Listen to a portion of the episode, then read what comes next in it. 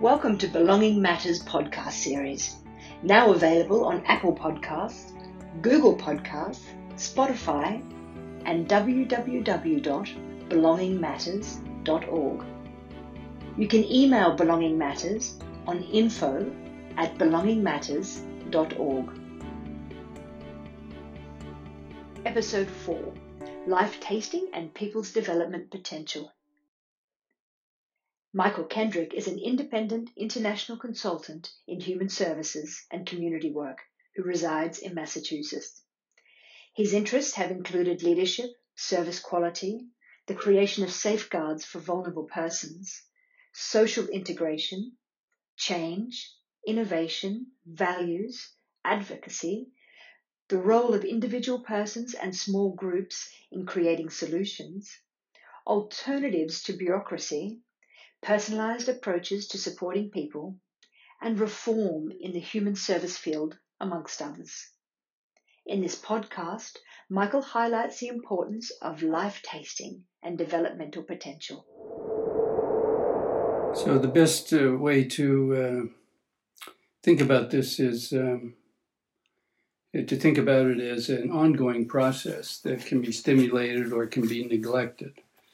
And it can't be assumed that people actually know what they want to do all the time as to what would be life satisfying. But it is possible to help uh, create some pathways for people to develop some sense of what in life interests them and what they want to do about it. And this is a complicated personal process because if you don't have the opportunities to taste something in life, you don't realize the things that you're missing or you would like to have in your life. And if you uh, don't have uh, the means to pursue them, even if you do recognize them, that would also be a limit uh, for people. So the, the challenge is uh, a bit complicated in that level. But uh, people do explore life throughout the period of their life and do find many things uh, when they taste them, if you like, if when they experience them, that turn out to be something that's satisfying, interesting, even life changing in some cases. And so, uh, just asking people what you would like may not be the best way to get at this because people don't know what they don't have, or I should say, what they haven't experienced. So, in this way, sometimes giving people experiences and opportunities gives them a chance to develop a taste for X or Y in their life that they didn't realize would be interesting for them.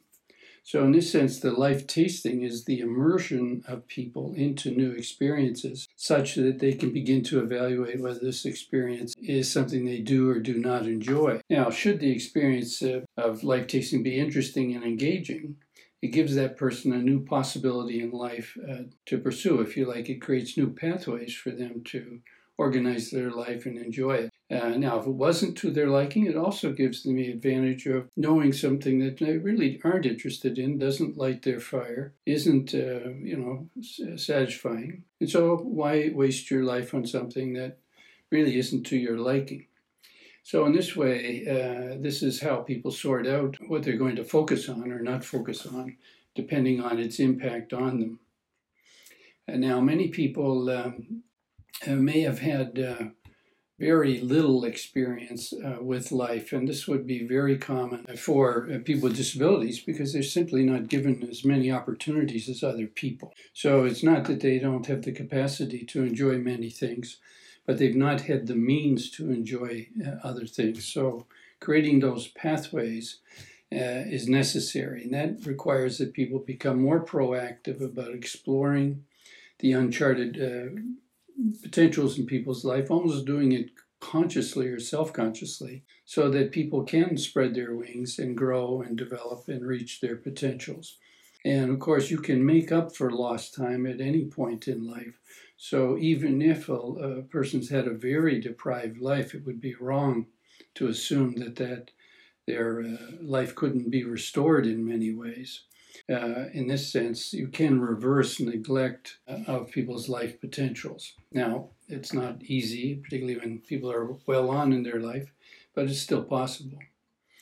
Uh, now, one key factor in all this is if you can make new experiences uh, well supported for people, then there's less risk, there's less difficulty, there's less distress because people have the support they need and uh, don't feel overwhelmed by uh, newness or differentness and have energy uh, then uh, not to defend themselves in their uh, anxieties, but really to set their anxieties aside and just pursue something that um, is to their liking.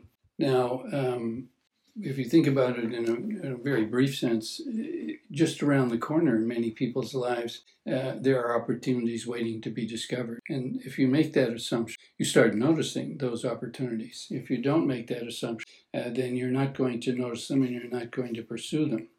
So, uh, a lot of reason why people don't reach their potentials is no one apparently around them at, for a period of time is helping them realize what those experiences and potentials could be. And uh, people can rise uh, almost from the ashes in the sense of having been uh, in a very deprived and neglected life. Uh, and uh, so it's important to, to uh, assume developmental potential as being there, even if you can't see it in, you know, in the person at the time. I often refer this to this in my own mind as undiscovered hidden potentials that may eventually uh, surprise both themselves and the people they might know best. And uh, the fact that the individual may be surprised shouldn't surprise us either because they get quite used to whatever life they've been living. And if it's been a deprived life, they quickly, you know, their expectations are not very high at that point. And so uh, you can't expect people to take the initiative consequently all the time and creating new opportunities for themselves. So having others that help them uh, do that is extremely helpful because it will make it more likely that people will find and uh, some new pathways that interest them. So it is good to safeguard people in new experiences, to not make them overwhelmed by them or something of that sort, or to get their anxieties up too much or uh, to make them feel threatened or whatever. So it's very good to have people around the person who are supportive, uh, sensitive, thoughtful, and considerate of the person. Uh, and of course, people will relax when they've had new experiences for a while. It's no longer new. It's something they've found their comfort level with. So, in this way, uh, even if people initially are uncomfortable with something, it may not necessarily be that they stay uncomfortable after a time when uh, the discomfort kind of fades, they may be quite ready to uh, go further with many experiences. Now, there's a great quote uh, from Pierre Corneille uh, said, "We never taste a perfect joy. Our happiest successes are mixed with sadness." And that's a good thing to be mindful of. It's that, that you don't get up every day and have a perfect day. So the perfect is in there with all the imperfect things. the things that are sad or difficult or trying. So in this way, um, don't the expectation shouldn't be that somehow we've banished all of the things that uh, do detract from our happiness in a, in a given day, but rather that we keep cultivating new things that uh, bring us some contentment and life satisfaction. And uh, this is really the whole uh, benefit really of life tasting is as you taste you discover uh, that uh, it is to your liking it tastes good and it is and could become part of your next phase in life because it's newly discovered and and uh, is exciting You've been listening to the Belonging Matters podcast series. For copies of this and other Belonging Matters programs, please go to belongingmatters.org. The Belonging Matters website features free podcasts, videos, and many other resources to assist people with disabilities and their families to lead ordinary lives in their communities. To contact Belonging Matters, please email info at belongingmatters.org.